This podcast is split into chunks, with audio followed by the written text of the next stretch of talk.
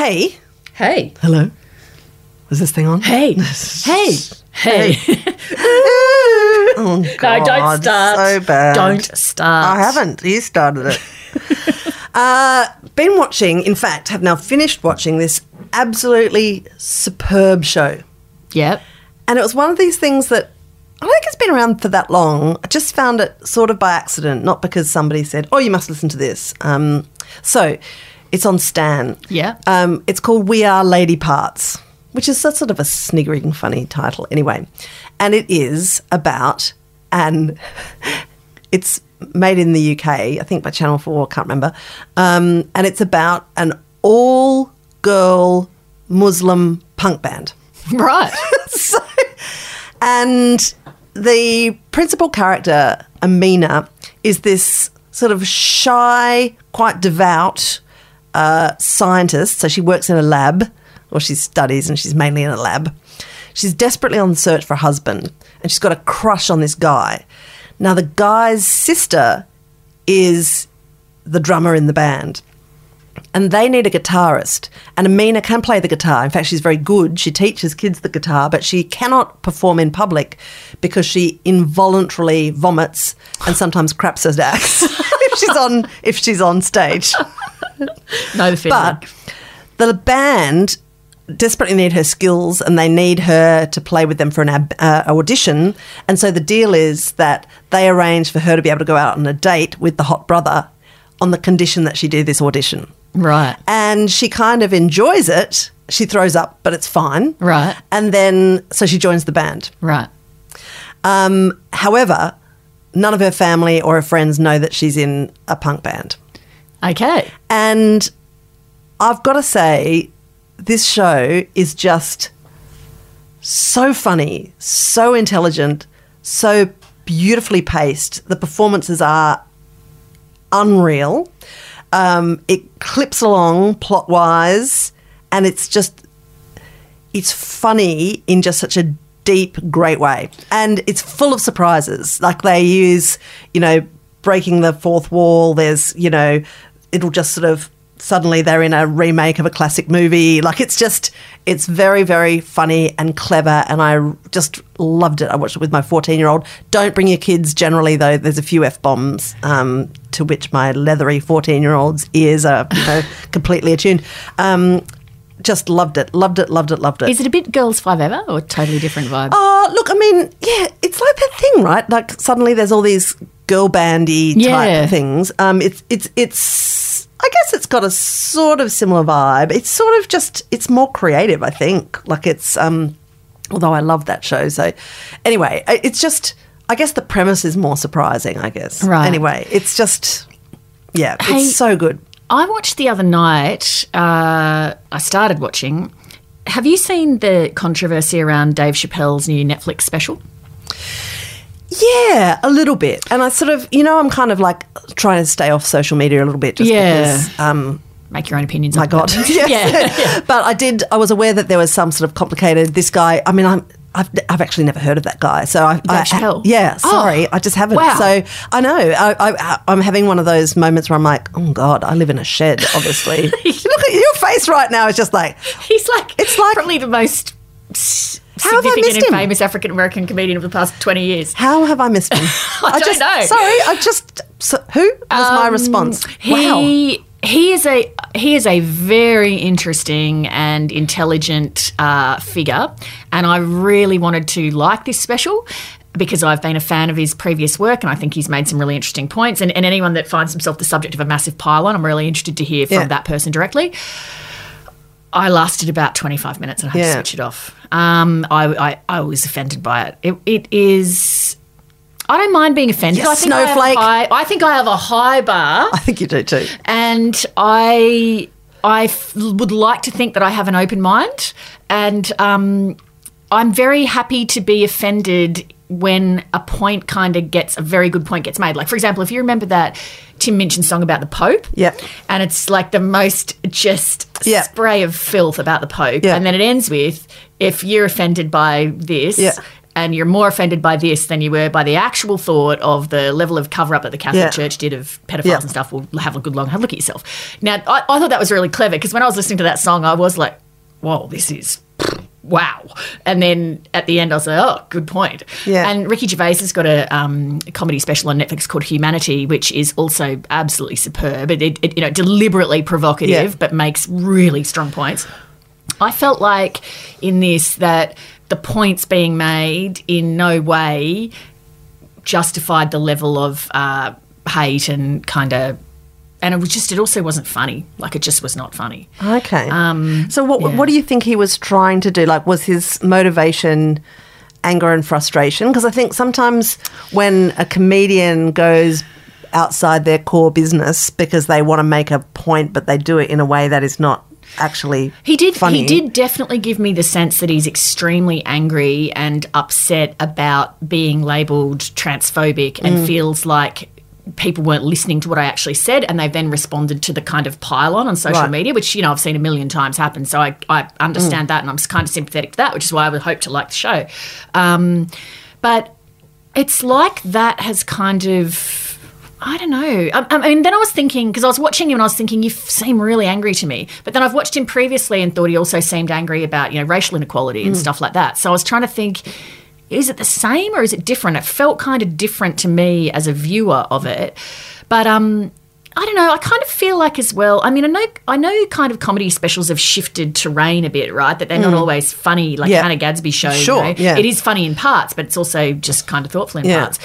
But I mean, the first bar I would have thought for, say, you know, a cartoon or a comedy special or whatever is okay, is it funny? And then does it, you know, is it also offensive? And, you know, how offensive is it? Like there's grades of offense. And, Yeah. and is the offense being used as a comic tool? And Yeah. is there a point to the Yeah. offense? And blah, Yeah. blah, blah, blah. Like so many things. That, I look forward know, to seeing that spreadsheet from you. yeah, exactly.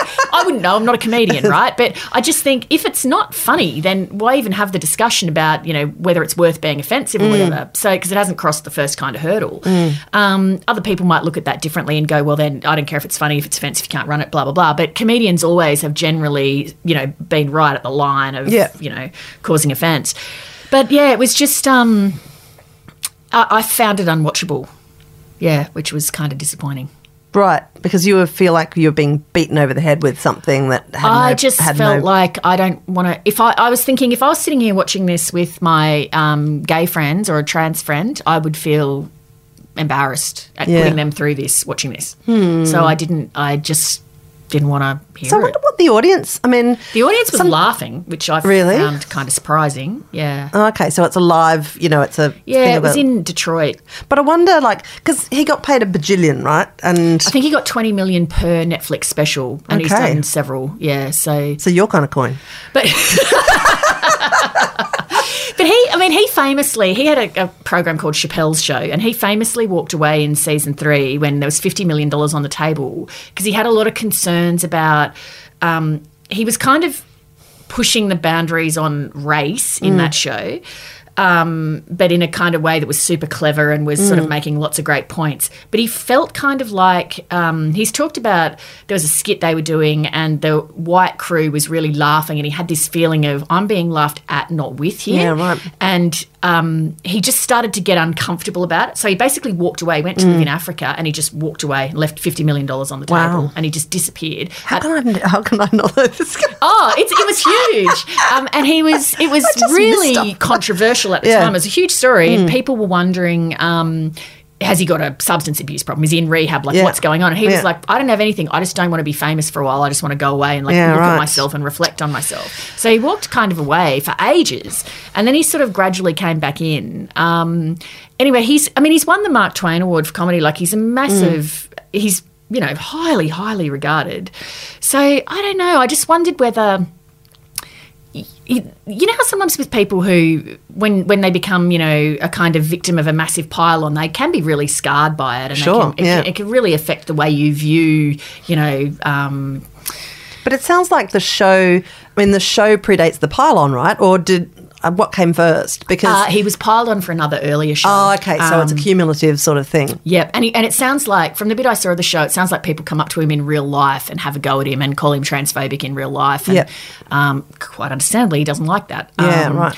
So yeah, but I I I. I wouldn't recommend people watch it. And as I said, I went to it with a very open mind, hoping this to be, you know, not swayed by all of, you know, everyone else's opinion. Um, but I You're like, yeah, they're right. Damn it, rip it. up your betting ticket sales. Speaking of other things that have created lots of kerfuffle, what about um, Bad Art Oh? I've been so looking forward to Yes. this conversation. I realise we're coming late to the party. I mean, it's sort of like Okay, the booker, the bookers, you know, the drinks have been cleared away, and we suddenly arrive and start talking about it. For anyone who, like Annabel Crabb, um, Yes. has lived in a cave for the past 20 years, apparently I've never heard of Dave Chappelle, for Christ's sake. This Um, happens to me a lot. uh, he's not even a handsome white man. They're usually the dudes that you blank. I, So. I know I can't ever remember. I can't tell the difference between them. Bad Art Friend was a piece in the New York Times. It's worth a read. It's long. It involves a woman who um, altruistically donates a kidney to, To a a stranger, stranger, to a not to a friend, which is and she posts all over her social media about it, about what an amazing person she is, and how how you know selfless to donate a kidney. And she sort of takes a bit of issues with this writers group that she's in that they haven't given her enough praise on her social media posts about her kidney donation. One woman in particular who's a writer, and then she discovers the other woman whose name I think is Sonia something. Yep. Um, the first one's name's Doreen. Sonia has written a short story about a woman who's donated a kidney altruistically and is being a bit, won't shut up bit of a about showboat Yeah. about it, wanting lots of praise about it. And then the story goes from there because Doreen is upset that her real life experience has been mined for this woman's short story, which is having a degree of success. And then it proceeds from there. It reads like it's the most fantastic read because it's just sort of full of intrigue and twisty developments and the kind of mutual bad behavior of these two people. So it's kind of, I mean, I guess the title is just like, well, which is the worst person out of these people? Um, so it's very satisfying in that sense. I always find it so relaxing to read about the poor behavior of others because I just think, oh, at least I'm not that dreadful. Did you have sympathies for one or the other? I had sympathies um, with the writer, not the single kidney lady. In the Same, end, yeah. Like, so I think the single kidney lady was just weird, right? Like, Yeah. I mean, who, who Oh, I would just try to avoid her so much if she was in any way in my social circle. right? But there was a um, Mean Girls vibe about it. Oh, totally right. From the other so, people. So Sonia, the writer, has clearly been in this sort of stitch and bitch circle Yep. with the other writers who are, you know, in this Boston writers group, and has clearly been, you know, absolutely mocking this woman behind her back and. She's her public pronouncements about how well I wasn't based on that or whatever are clearly not true. Like she's um, sort of bullied this woman um, in a kind of what I suppose she probably thought was a low level way until somebody leaked all the WhatsApp exchanges and email kind of strings. So Yeah. yeah, I mean, in one way, it kind of is a bit, bit of a parable for our times about how um, a chronic human failing, which is you know our tendency to get together in groups and you know gossip about each other, Yeah. has become this sort of real high wire act thanks to technology and the fact that these exchanges don't fade away into the ether anymore. Totally. And they hang around and can be found. And you know? also the thing that the youngsters call being thirsty, which did you is just posting. Did you just say the youngsters? Can I have that on a t-shirt, Gwen? The youngsters call it being thirsty. I just I find the fact that you just spat out that sentence. well, I don't feel like I could. creepy I could and sort of funny, like- and I feel like I'm I- I'm just nervously giggling. I'm going to play I this don't to my like daughter. I could rightly claim that you know I use the term thirsty, but I do but just love the way you pursed your lips, it was a pursty thirsty. Well, the youngsters, yeah. You call it being thirsty, which means posting something. What does on it mean, social, Leigh? It means posting something on social media in the hope of getting praised aloud Yeah. by everybody. Um, and so they'll, you know, if somebody's a bit kind of, you know, like Doreen in that story. She's Doreen's thirsty. She's parched. She wants She a lot of praise. You know. Yeah, she's in the middle of the Gobi Desert. Yeah, and it is. I mean, we've all, of course, have friends and acquaintances who do do that. So that's another kind of thing. It's a real, it's a real modern parable. Um, Yeah. yeah, I, I definitely Doreen left me absolutely cold. But I then- definitely would rather hang out with Sonia. If I had to be stuck on a desert island Oh, with definitely. either of them, Yeah. Sonia for sure. Yeah, because but- she'd be able to give me so much more dirt about Doreen. Yeah, exactly. But it was, but it was She'd very, it. it. was a bit Mean Girls, Yeah. and then, and also, I guess my sympathy lay with her because it. Um, what was the other story? Cat person. Was that what it was called? The New Oh yeah, I don't, I don't think I actually ever, I, ever I have reading a, that an one. aversion to these people who they have an experience and then someone fictionalizes it and makes a story out of it and they're all cross about it. I, Yeah. don't, I don't really get that because I think like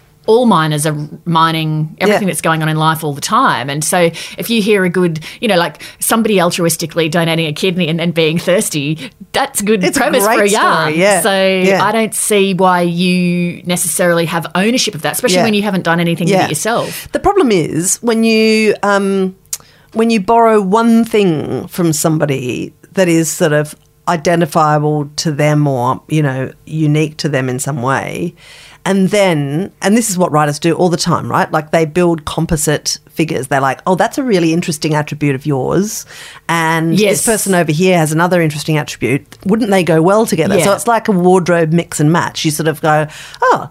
Yeah. Okay, that's a real now that's a really interesting character. And Yeah. you borrowed a jacket from this person and pants from that person and boots from that person Yeah. and suddenly away you go. The problem is when the garment is identifiable, right? Like so the detail about the kidney donation is massively identifiable to that woman. So it's basically they've taken she's the writer's taken a jacket and it just happens to be a yellow and pink plaid jacket that is totally fucking unmistakable.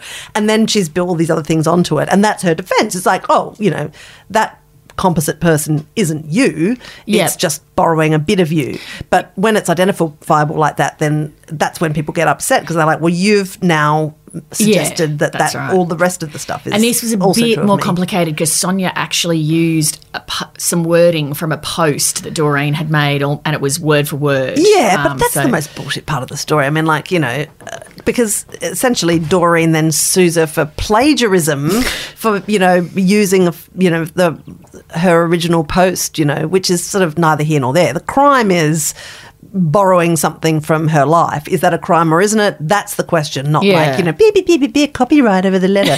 you know, piss off, Doreen. Speaking of borrowing stuff from Yes. Mm. life, I just finished Sally Rooney's new novel, The Oh, Beautiful okay. World, Where Are Right. You? Um, Okay. Look, Oh, look at your eyes. They're rolling. Look, if you rolling. liked, I, I think I can safely say if you enjoyed normal people and conversations with friends, you will enjoy it. It's more of the Yep. same. It's very, she's got a very distinct kind of voice and writing style, Yep. and it's more of that. Yep. Um, I didn't like really either of those books. I found them both kind of middling. So, and I suspect You to just be thought they were fair, a bit whiny, or- I think I'm not the demographic for the book because Grace, my friend who's in her 20s, loved them, and she's really smart and intelligent, and has excellent taste. And so, all it made me think is this writer is speaking to a younger demographic that I don't relate to that experience quite so much. So, I felt like. Um, like I, I think I said about normal people, I felt like why can't any of these people just have a proper conversation? Like, if they do they want to be together? Do they not want to be together? Why is all this all this mucking around and no one's ever kind of exactly saying what they want and you know blah blah blah? And this is more of that. Yeah. But I suspect it's quite heavily borrowed from some of Sally Rooney's own experiences because one of the characters is a success, very successful writer. Oh, I see. Yeah, and she it's a, it's about you know I guess how isolating that is when you've got some success in your life and trying to meet somebody and you know, Look, blah, it does blah. suck. That does really suck. when your incredible success debars you from making emotional bonds with people. Um, and so it's kind of about her relationship with this dude who's really a bit of a waster, in my view, and seems to not care about her particularly. And then her friend Eileen and this guy Simon, who's basically been in love with her since they were younger, and they periodically sleep together. And she really likes him, and he really likes her, but they just can't seem to actually have that conversation. And so I just was left like I was with the other books, incredibly frustrated and wanting to just give Well, I can't wait for the good TV shake. adaptation, which will just be good-looking people staring at each other like- wordlessly, and then like absolutely shagging like marmots. like I said, I, I do accept that um, Sally Rooney is hugely popular and lots of people love her writing for some reason, bit probably like Salman Rushdie. Just don't really like it, don't really enjoy it, and so it's just not my thing. Can I recommend something fine. for you? Yes. Because if you loathe Sally, Sally Rooney, maybe you might want to try Diana Reid. That's who the um, that's the algorithm Amazon's missing, isn't it? Because Yeah. they go, if you liked Annabel Crabb, you'll love Leigh Sales. What they need, like, is if had you- enough Annabel if Crabb? You loathe Annabel Crabb. you might be more into Leigh Sales. yeah, that's right. Do you, or you could just buy our book where you get half of each, right? Do you loathe Leigh, Do you loathe Leigh Sales? Try Peter FitzSimons. Oh, that's Okay, spectacular. Um, what's the book that you're pointing out to me? Well, I'm, I'm brandishing it actually um, uh, at you. Yeah. Um, it's called Love and Virtue. Yeah. It's by a young writer called Diana Reid, and this is her first book. And I think it's going to go absolutely off like a frog in a sock. Oh. It's only just been released. And it's got a lot of very excitable, well, no, that's not excitable as in the sense of, you know, sort of blithering, but like very excited. Mm-hmm. Well, Meg Mason says, who of course wrote Sorrow and Bliss, which is a tremendous, tremendous book. Um, she says, Diana Reid will be called the new Sally Rooney. You're Oh. certain of it by the end of page one. By the end of this real, raw, and startling novel, you know Reid is the talent to whom every smart novelist who follows her will be compared or hope to be. Can I have a look at page one? And there's Hand the it over. arrival, the arrival of a new literary talent, incisively, no, intensely incisive and brilliant. Give me a look at page one, and I'll give you my verdict. Oh, okay. Jeez. Wait, wait. Sweating it. oh yeah, okay.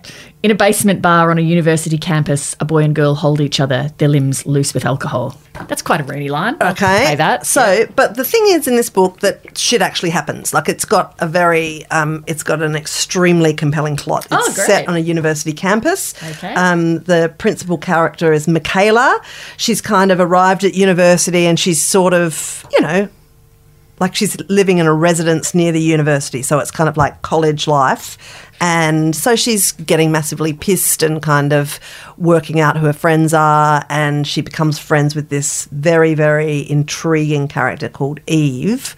And what kind of unspools around them is this twisty plot that is a bit about something that happened in the past that you don't know about yet and you f- don't really find out the full details of until the end of the book so it is about sort of um, confidences and betrayal and um, misusing details about someone else's life. So there's a bit of bad art friend going on in here too. It's like, are your experiences, do your experience do your experiences belong to you? Can you control them? Can other people use your story for their own purposes? Oh, sounds good. Uh, it's Okay, very like up my alley. I absolutely tore through it. Is that copy for me? That's Um, are you can. I brought it in because Oh. I've read it, so you Can can, take, take it. Okay, yes, you great. can. Thank you very um, much. And uh, yeah, it's um, uh, yeah, it's it's very twisty. like I need another book on my bedside. I know that. I know that, but it's good for you. Just the thing that's really upsetting is because I'm living in a new place at the moment. I've only been there since June, and so every book on my bedside table I know that I've accumulated since June, and so it is just incontrovertible evidence that I am out of control. I need to stop taking books, buying books. Accepting books, I just need to stop Just it. give up. I need just to stop. Live like a crazy lady like me. stop. You just need tottering piles everywhere that fall over when you walk past them. Now, Um, can I? Oh, sorry.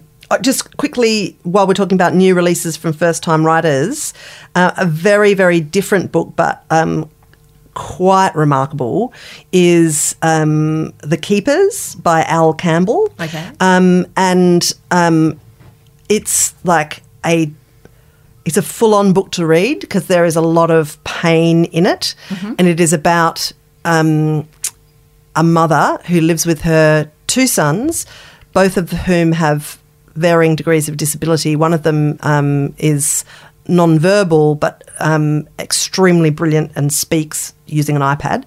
Um, he, she's got an absolute dead shit husband who she's sort of married for a visa and he's still living with them but sort of in a separate flat. So all of the care of the boys is absolutely hers and she comes from a background of abuse which you kind of learn about over the course of the book it is sort of i can't i've never read a book quite right like it. It is um, spectacularly well written. Um, it is sort of pointy and edgy and full of um, pain but it's also this incredible it's got this harsh beauty in the way that it describes the mother's love for her children. I'm sort of almost getting a little bit teary in my eyes talking about it because um, it, it is a truly remarkable book. I would say if you are in a sort of pain situation where you think if you read anything more about someone else's pain that you'll be tipped over the edge, then maybe don't um, pick it up right away. But it is, um, I don't mean that to mean don't read it because it is um, an incredibly valuable and beautiful insight into the life of a carer as well. Um, and it is, yeah, uh, it's a remarkable. It's a remarkable achievement from a brave new voice.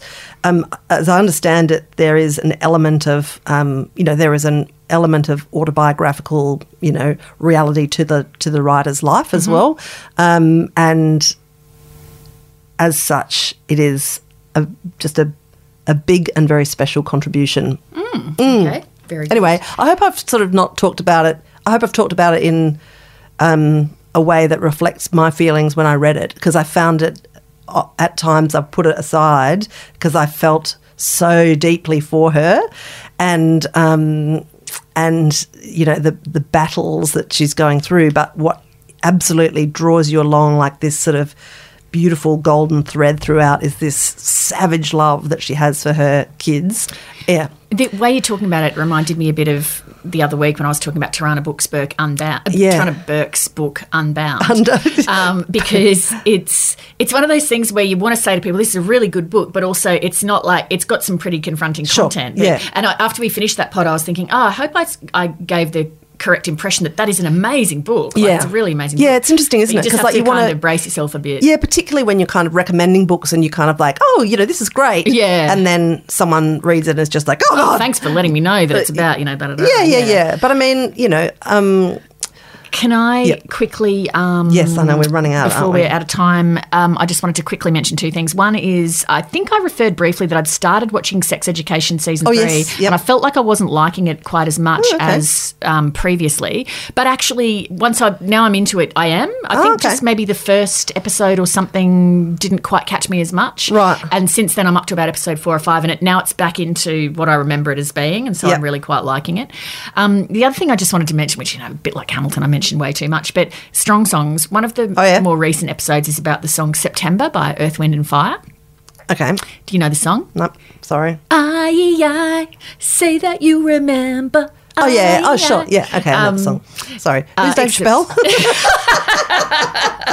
I know, geez, I would have had to disown you if you didn't know September. I know. So um, it's just, it's a really, it, I mean, that song is like, it's on my Spotify playlist called Perk Up. It's just a really happy kind of song that always makes you feel good. Anyway, Kirk does a superb job picking it apart. It's Oh, so Kirk. great. But One day you'll be one. I can't wait to meet Kirk. But um, he describes September. You'll just dribble. You'll be useless. He describes September as having a shimmery golden quality, and I thought that is the perfect description of that song as far as I'm concerned. He absolutely nailed it.